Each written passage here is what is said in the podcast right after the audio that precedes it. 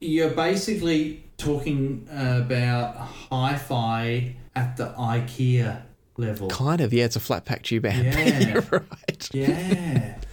And that's where I think it's kind of interesting, don't you? and and that would be really cool. I you know I, I think I think you're onto something there. And and now that you've turned it into the IKEA idea, I'm going, what else could be done that way? Imagine if we could get a hi-fi system Mm. that performed uh, something like something ten times the price, Yep. and it was flat packed.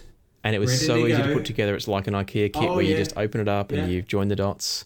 That'd be cool. Yeah. I mean, you can you can already buy flat pack DIY speakers. That's a Yeah. thing.